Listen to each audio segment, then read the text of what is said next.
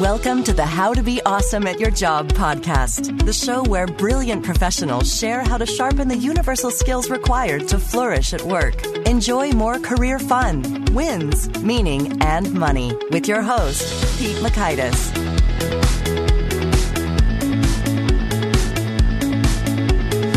Hello, hello. Once again, I'm looking forward to sharing with you another solid guest. His name is Jim Lukaszewski. He's known as America's crisis guru, and he has some really cool perspectives, hard won that have come from him parachuting into crisis scenarios, offering advice, seeing what gets listened to, what doesn't get listened to, and seeing who else gets listened to and why or why not. He's documented that in his book, Why Should the Boss Listen to You? and in his speeches and such. So you're going to learn one, why it's better to give options instead of solutions. Two, the seven disciplines of being a trusted advisor. And three, the six steps to giving impactful three minute advice. So if you want to check out the show notes, the transcripts, the links to things mentioned, that's over at awesomeatyourjob.com slash F50. Or if you just want those takeaways faster, you can receive that in our gold nugget email list, which shows up in your inbox and gives you just the takeaways associated with what a guest had to say in an email you can read in less than two minutes. So here's a quick bit about Jim. Uh, Jim Lukaszewski is one of America's most visible corporate go-to people for senior executives when there is trouble in the room or on the horizon. As America's crisis guru, registered trademark, he has been recognized for a lifetime achievement in his profession by most of the major public relations organizations in the U.S. He has served for 22 years on the Public Relations Society of America's Board of Ethics and Professional Standards and is now its first emeritus member. He's written 12 books, including Why Should the Boss Listen to You and hundreds of articles. Here's Jim. Jim, thanks so much for being here on the How to Be Awesome at Your Job podcast. Love to be here. Thank you. Well, so I'd love to hear. So you're, you're known as America's crisis guru. Could you maybe tell us a juicy story just to kind of warm things up a little bit about a time that uh, there was a crisis, you parachuted in and how that organization resolved it well?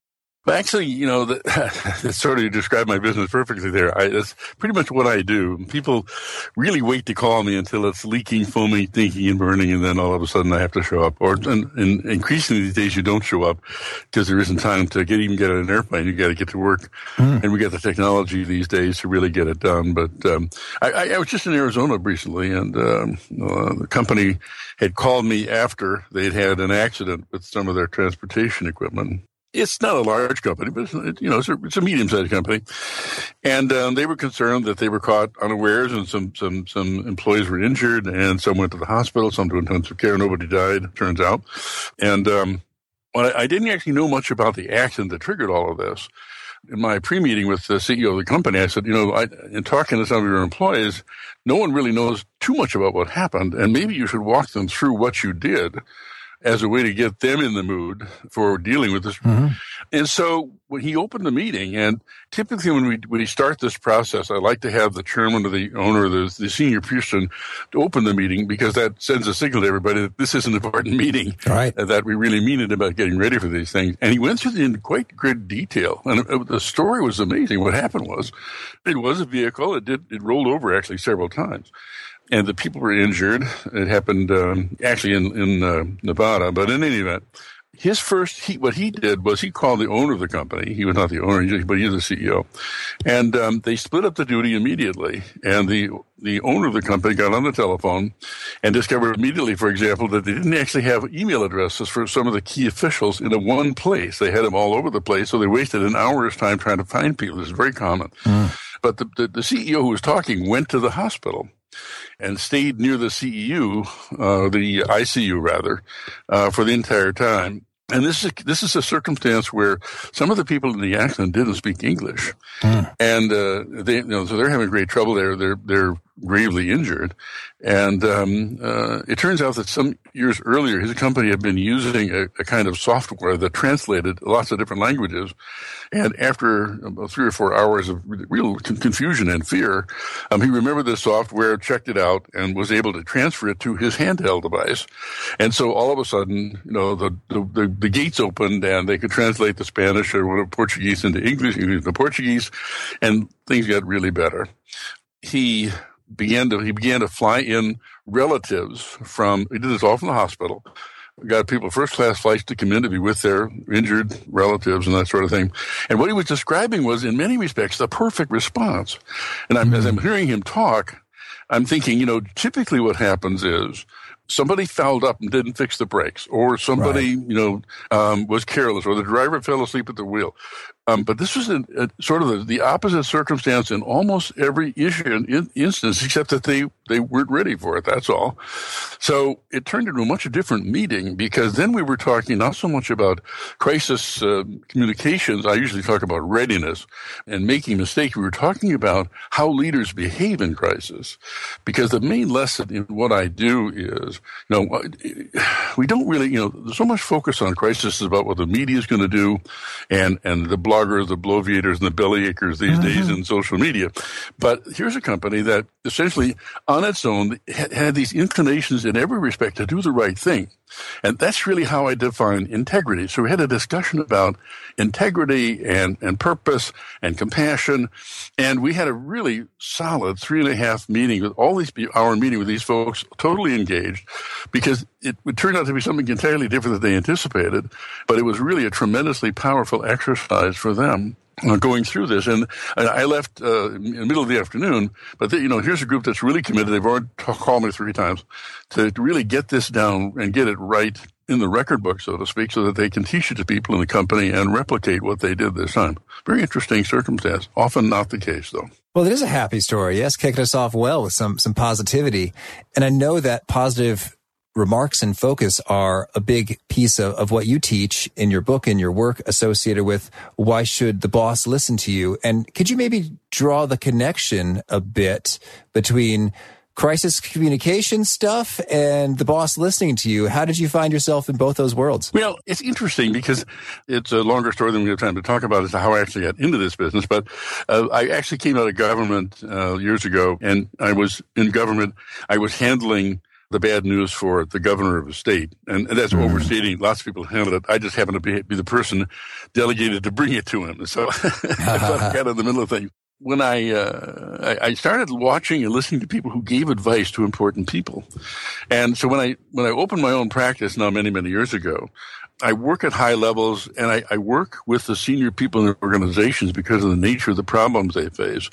And in that capacity, you get a chance to, to see a lot of people give advice so in moving forward, you know, what I recognized was, you know, uh, and began to, to answer the, the, question, which was how, how do, why do they listen? Why does a person in trouble listen to somebody and not listen to somebody else? They're both very smart. They both might be highly educated, but one penetrates and has influence and the other doesn't penetrate, doesn't have influence.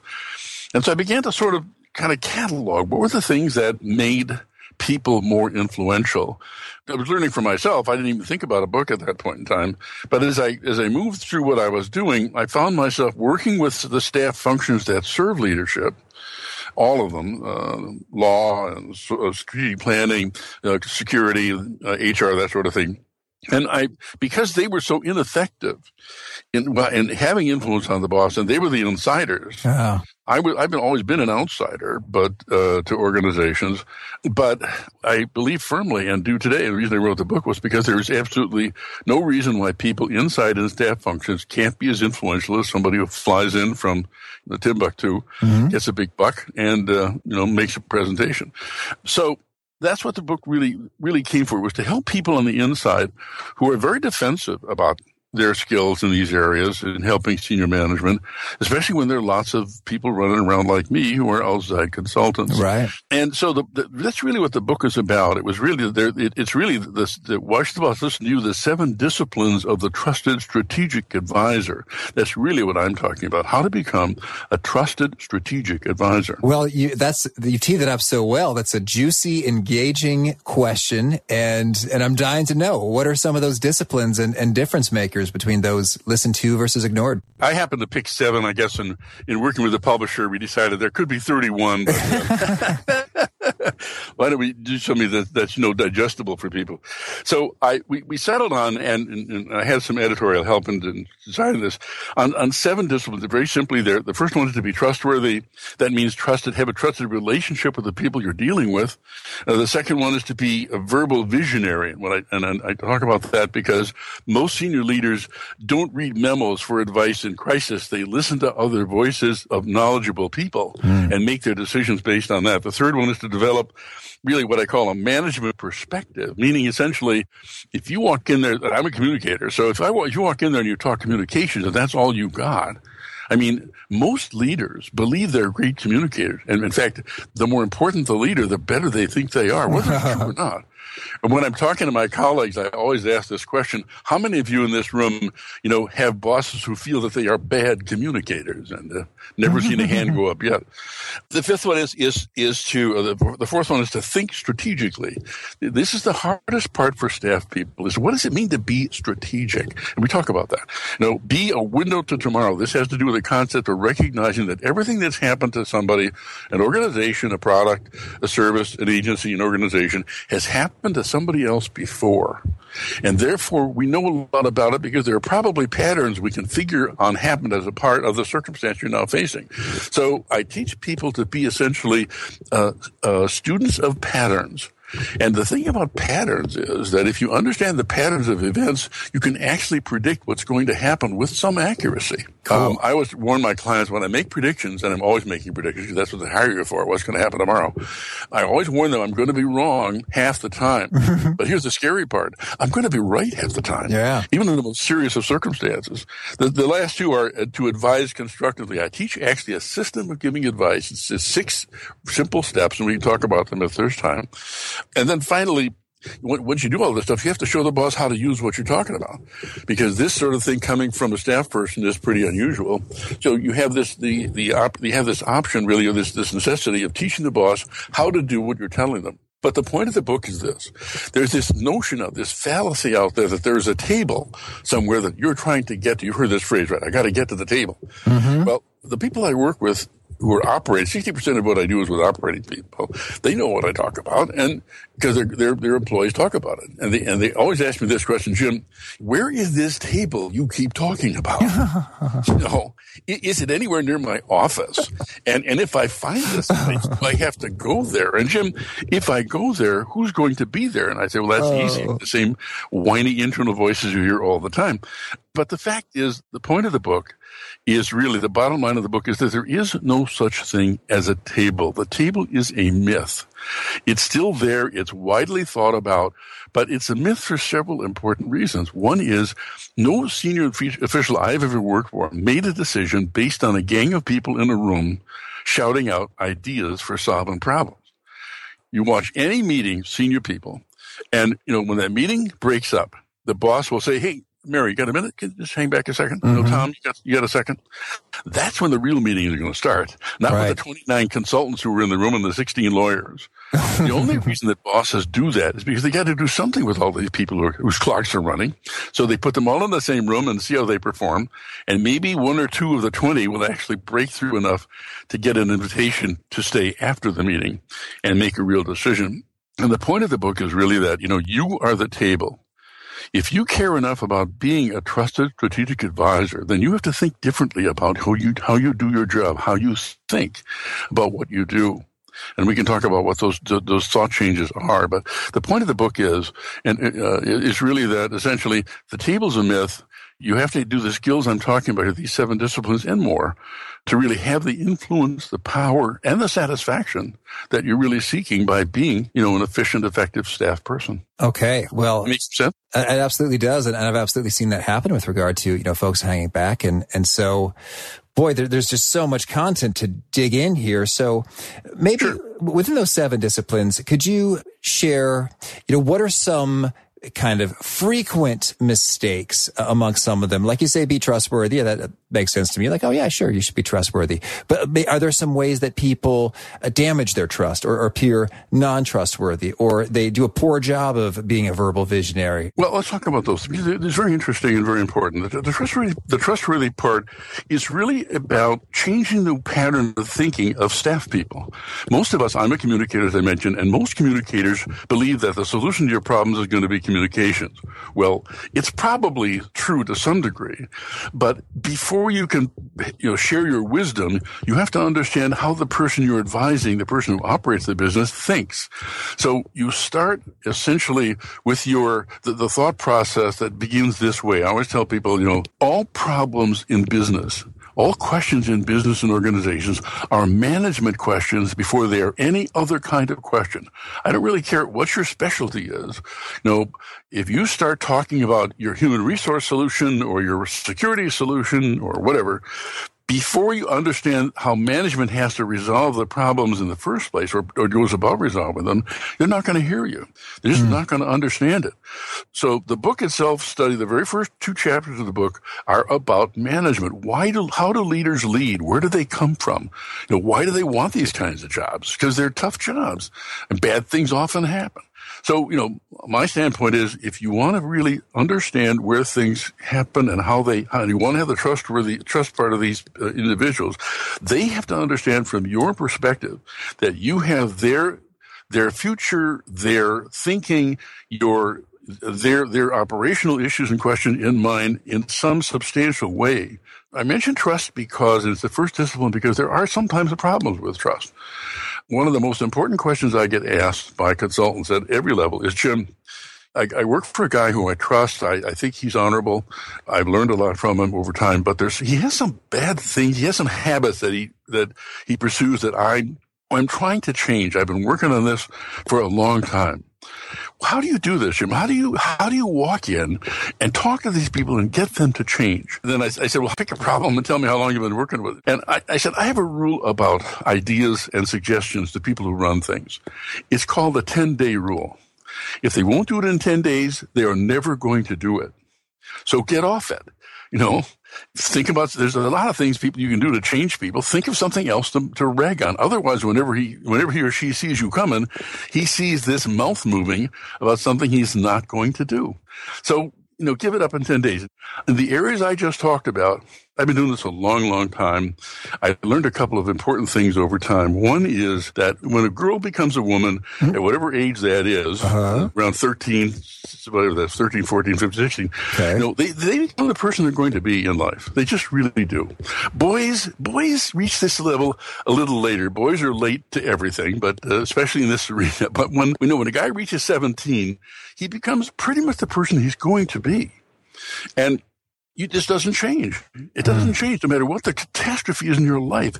It, people generally, you know, have, have formed the way they're going to be that early in life. And it's interesting from my perspective to understand this. It took me a while to get there. But so I'm not in the change business in the way one thinks about walking in and changing how people live and those sorts of things. I'm in the truth business. My job mm-hmm. is to help them understand what's going to happen or what is happening and the specific things they can do to change it. And I'm sort of the, in my practice, I'm kind of the last person you call. I always sometimes say it's me, uh, me or the sheriff or me and the sheriff. Oh. Because so many organizations and leaders try to do everything they can to do nothing or, or not to do much of anything just to see if it'll pass. And when it gets so bad that, you know, you have to call me, it's pretty bad. So the trust part is an important part because you have to analyze what, you know, it's, it's, it's you're trusting them as much as them trusting you. So trust matters. This whole, and then you go to the notion of being a verbal visionary, which is the second uh, discipline. And I mentioned quickly before, most leaders tend to lead with their voices. They don't really lead by memos or books or all that other stuff. They tell people what they want or show people what they want, and then people are expected to respond. In crisis, this is especially true. And one of the things that tends, tends to be really crazy as far as internal staff is concerned is that when bad things happen, the boss reaches out and finds all these consultants to come in mm-hmm. to talk to. And so what happens is the folks around the boss join, join hands, join arms. The staffs are in there too. And they want to block anybody coming in from the outside to give the boss outside advice. But the problem with that is that if you're running something, when trouble happens, you want a lot of input. You want, you want, you want, you want to, you want to ask all kinds of questions of all kinds of people. And you find that your staff is a huge barrier, you know, to getting this done. And so I coach people and counsel people, you know, if you really want to have influence and show the boss that he, you are trustworthy and really helpful, you get on the phone and call people that they should be talking to. Hmm. And what I tell these staff people is that your job is not to be a solution finder, first of all, because you cannot be. If you're a staff person, you don't run anything. Hmm. No staff person runs anything. And so, and most staff people don't know much about how to run a business anyway. It's one of the reasons they're staff people. So, you know, you're, you're unlikely to come up with a solution that for the, you know, the, the so-called silver bullet. Your job as an advisor is to provide and think up options the boss can use from which to fashion a solution as the operator of the business. It's a whole different way to think. And it's an easier way to think. It's much mm. harder to think of a grand solution, particularly if you have trouble with addition, multiplication, subtraction, division, as many consultants do. So the issue becomes, you know, how do you give advice? And the notion I talk about is you want to be a person who provides options for action that are chosen by the person you're advising. And some of the options are really terribly small, but terribly vital. One of the questions I ask when I'm in a live crisis situation, one of the first questions is, is who's talking to the victims? Mm-hmm. You know, it's a simple question, but it's amazing the crazy answers that you tend to get because nobody's really thought about it. And the lawyers have often said, don't ever talk to these people because it's big trouble. And this is also one of the problems. We'll talk about the legal issues maybe in a minute when you want to, but, but, um, the issue is the verbal visionary is, you know, what your goal, your goal is to develop when you make recommendations to people, you always develop three options, and then they you let them choose because they want to choose. That's what that's why leaders lead and bosses boss. They want to make these decisions, but they want input as opposed to solutions. It's very you know it's a subtle kind of a thinking, but it has a tremendous impact on the boss when somebody doesn't walk in and say, I've got the perfect solution. You do what I tell you, things will be fine, because he knows that's never true. But uh, uh, he or she knows that if someone comes in and says, look, you can do nothing, you can do something, or you can do something more. Let me share some ideas with you. This making sense? Well, I, I, like that so much. Yes, it's really resonating with that that option perspective because it, it's sort of it almost turns me off. Like if, if I'm in charge, you know, I run my own business, so I get to I get to call the shots or and stuff. So if I'm in charge, and then and then someone tells me like what I should or have to be doing right. Instagram or whatever, I already don't like it. It's like even if they're dead right, I, I am I already got my guard up. Whereas exactly. if they show to be those options, like exactly. you, know, you, know, Pete, there are there are five great ways that you might want to consider promoting your podcast. You know, one is through social media like Instagram. See, if, if you if you were a if you if you run a business for two months, okay, or you or you're even a supervisor for two months, okay, you you automatically learn that there's like a half a dozen ways to do everything right and there's a half a dozen ways to do everything wrong. The, the, point is, there's more than one way to do everything. So the issue for, for the, what the boss is doing by talking to all these voices when the crises are happening, bad situations are happening, you know, they're deciding their own evidence to justify what they're going to be doing. And they want a lot of input for this sort of thing. And it's very natural. And it's very important to recognize how they want that input business happens in, in crisis, especially happen in real time. So let's say you're a communicator and you, you know, or an HR person and you, you go to the briefing session and, you know, that's at 10 o'clock in the morning. You know, you get the memo done to the boss by two in the afternoon. You get permission to come back and talk to them. Well, the people running the place have been running this problem ever since you left. So they're going to have to stop and go back to 10 o'clock in the morning where you came from and listen to what you thought about you know, all that time and, and you're just wasting time. Mm-hmm. You just, it's not helpful. So you'll be, they'll, you'll be polite because, you know, in most organizations, you're in an organization because it's relatively civil and it's a nice place to be and that sort of thing. But the moment you finish speaking, they start up, they mm-hmm. jump ahead five hours to where they are now. And, you know, it's hard to understand. So when you ask, when, the one thing when people ask, well, what do these people want anyway? What, what do they want from us? Okay.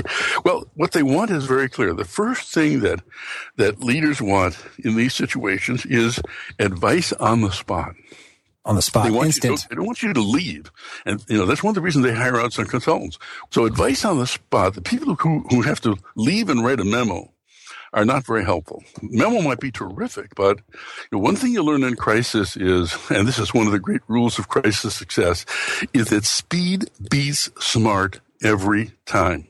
All right. Most trouble, most companies get into trouble because they wait to think up, they, they, they, treat a crisis as though it's just another problem that's a little worse than something else. So they, they have meetings, they take time and they write memos and all this stuff.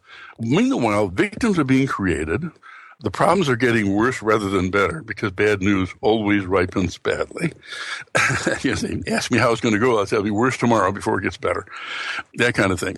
So anyway, so, so the second thing that they generally want is they want to know essentially, you know, what's going to happen. Where are we going to be tomorrow based on where we are today if we do the things that you tell us to do? They want people to be able to sort of forecast the future.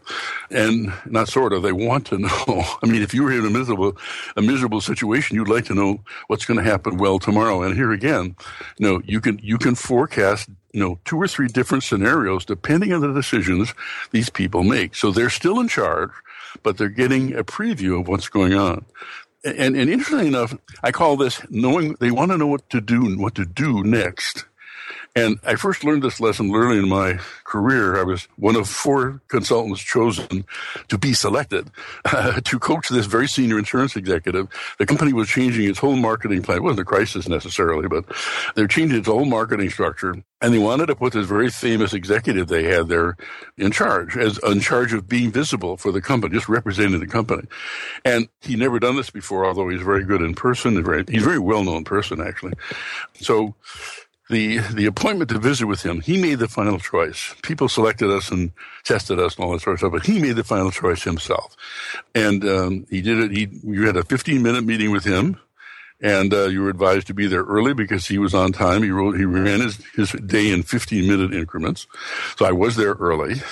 I was greeted by this officious woman, uh, officious woman, who actually said, Mr. Lukaszewski, he's waiting to see you. Anyone who can pronounce my name correctly without help makes me nervous, okay? I'm ushered into this room. I walk up, shake his hand. I've, I've seen him before. I've seen him on television around town, that sort of thing. So I knew who he was. And anyway, so he reaches across, shakes my hand. There's a single paper on the desk, just a single paper. I look down, and it's actually a paper with one paragraph on it, and I can read that paragraph upside down. It begins with Jim Lukaszewski and how he pronounces my name, and it's, it's, it's, it's his briefing for this 15 minutes about who's in his office. So as soon as we shake hands and say yes, the lady picks up the paper, takes it out, and leaves and the doors go boom, boom, boom shut. He grabs your arm and you walk over to that window and he tells you the story of that view. Okay. Mm-hmm. That's a minute and a half. You only got 15. Okay. And once you start on the first window, you have to go to the second window. Okay. So that's another minute and a half. Tells the story. 20% right? up already. So, so we get to the third window and my brain is saying, saying, Jim, Jim, say something that matters because the next wall has the door, which you did. So anyway, so I stopped him. I said, "Hey, t- can I ask you a question for me? You got fourteen thousand people in your company. I have fourteen in mind. How do you do it every day? I mean, what's the plan? I mean, how do you manage all these people and get something done? I got so many problems with fourteen people." And he looks out the window and he kind of smiles and said, "Well," he said, Jim, now this guy, by the way, had been the head of this company for like 18 years. And before that, he was a salesman, worked his way up.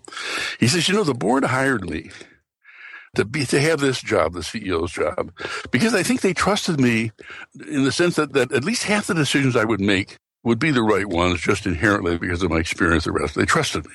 He said, you know, half of the rest of the decisions they knew that I had, you know, 31 floors of experts below me, so I wouldn't get us too badly in a ditch you know, if something, if I made a bad decision, the problem I have with the job, he said, is that last bunch of decisions, nobody told me what they were. Nobody told me what they would be. Mm-hmm. So I said, so what do you do? He said, I said, you make it up? What? He said, well, I wouldn't, I wouldn't call it making things up. And then he looks out the window and smiles and says, on the other hand, you know, the higher somebody goes in an organization, the more they have to make it up every day because there's nobody there to tell them what's next. Right. When you walk in, when you walk into these people, there's one more story. You know, they, they, they, they are very civilized. So they talk to you about fishing or whatever you're interested in, they know already. Okay. But they don't want to talk about fishing. They don't care about your kids. They got a problem. you know, so if you spend 15 minutes yakking about your kids, the weather, the view, and the rest of it, you're wasting their time. And the more you talk like this, the more their brain is saying, who is this guy? Who let him in here? For God's sake, I got stuff to get us solved today.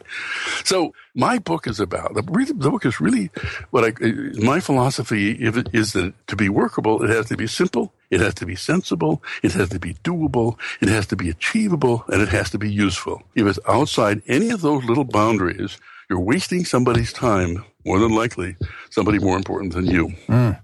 Oh, that's, so that's good. really what the book is about. And, and so, can you tell me when you're when you're actually delivering that advice? You say there are six steps to doing that optimally, and and what are those steps? Yeah, I call it the three minute drill there are other similar systems to it, but they all they're all long. They're eight or nine steps and all the rest. But but let me walk you through the advice giving process, and I call this this whole concept really is advise constructively.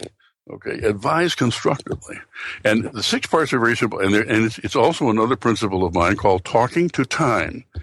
When I write memos in a corporate setting, especially, or letters or whatever they happen to be, they all have a word count at the top. And they have a word count at the top because remember I talked about this executive living in 50 minute increments. They all do. So, you know, if he gets a, a, draft document from me that says 450 words, it's likely to be on the one side of a sheet of paper. They can deal with that. Okay. Mm-hmm. But if he gets a paper from me that has 10 pages and it says 4,500 words on it, you know, what's he going to read? He's only going to read the first page. Doesn't matter how brilliant I am. He's only going to read the first page. So the issue here is always thinking about the time you're consuming of these people and how they work. They make decisions, a whole lot of fragments of information, but they don't necessarily make it based on some tome that you wrote, you know, in your senior year in college on some aspect of running a business. Um, that's what they have lower level people to do, to read the tomes and boil them down to one page, so to mm-hmm. speak. So the same is true with when you're actually giving advice. And you, and I, I, when I teach this process, and it's a life changer. I mean, it changes your relationship with people.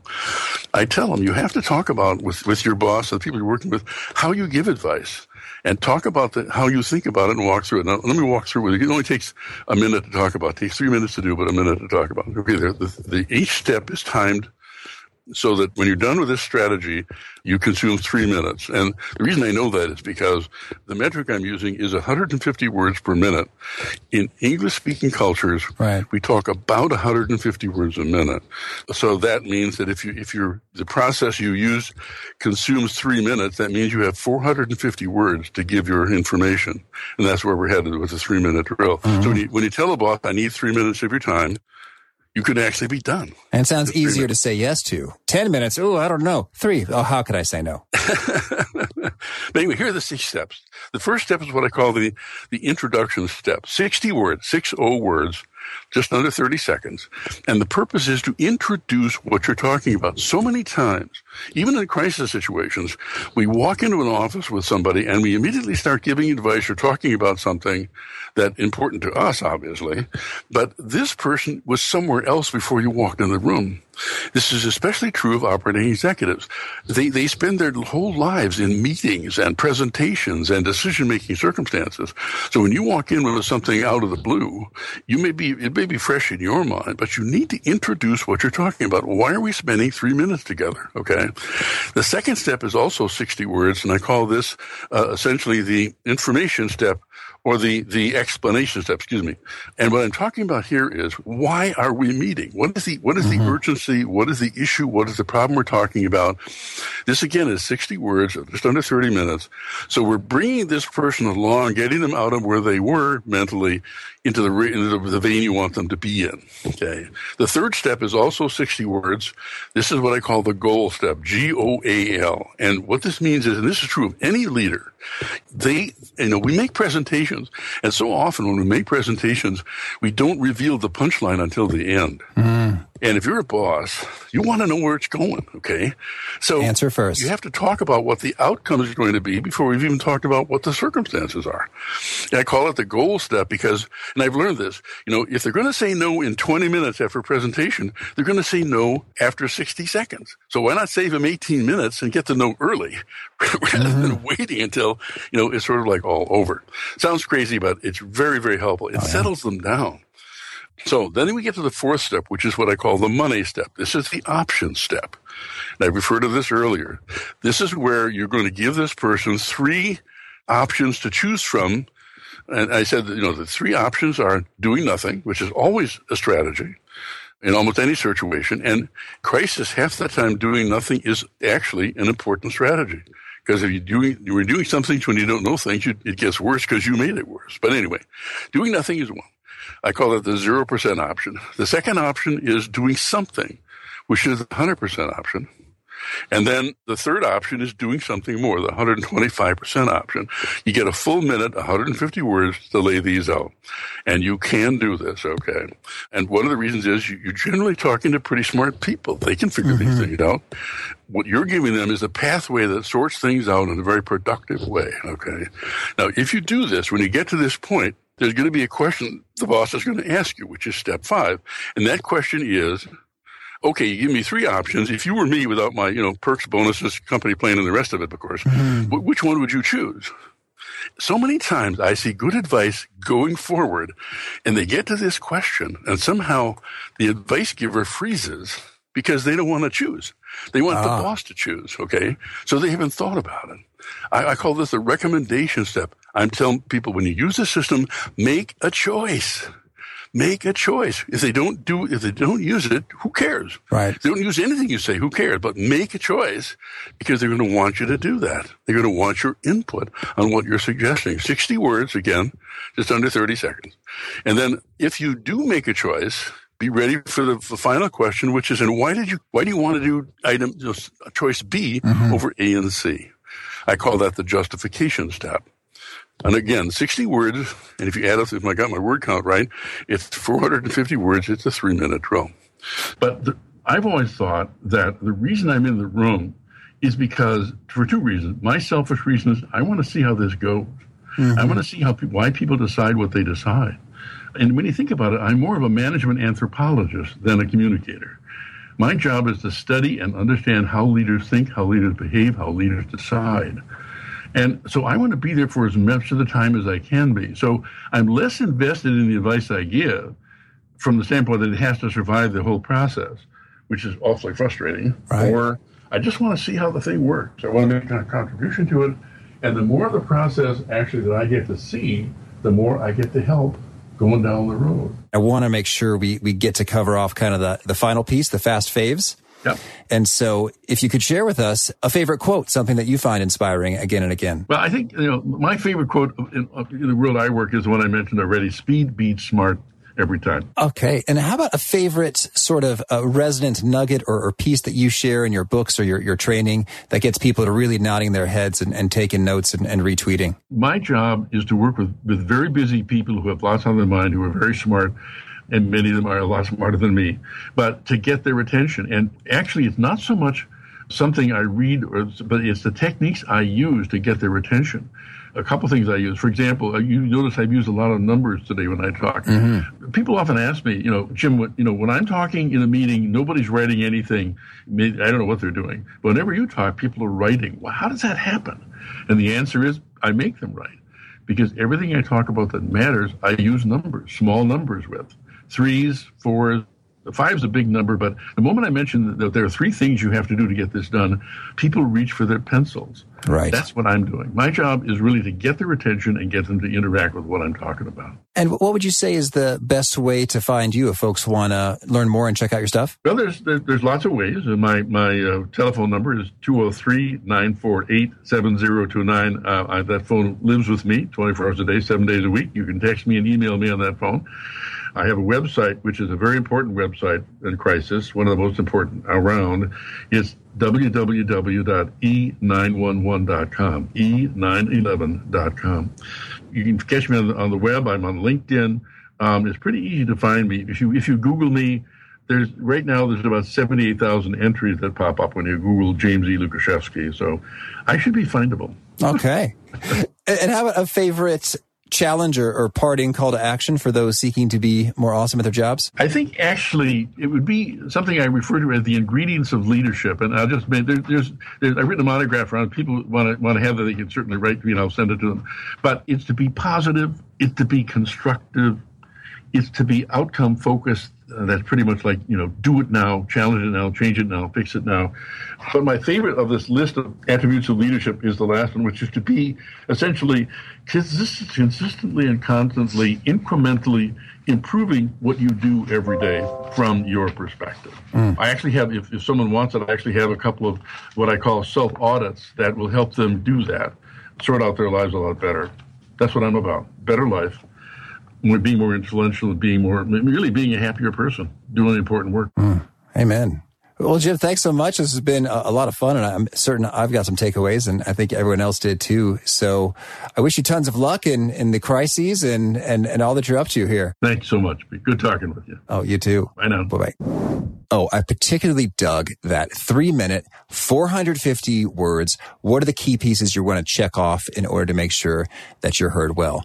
Very handy. So again, you want to check out the show notes, the transcripts, the links to things mentioned. That's over at awesomeatyourjob.com slash F50. And I hope you'll stick with us for the next one, episode 51. We got Amanda Mitchell sharing how to stop some of the corporate insanity and drama that could be disrupting uh, your experience at work. Until then. Thanks for joining us for today's episode. To get the most out of this conversation, visit awesomeatyourjob.com to find today's show notes, transcript, and infographic summary cheat sheet. For more entertaining professional skill sharpening, be sure to subscribe to catch the next episode of How to Be Awesome at Your Job.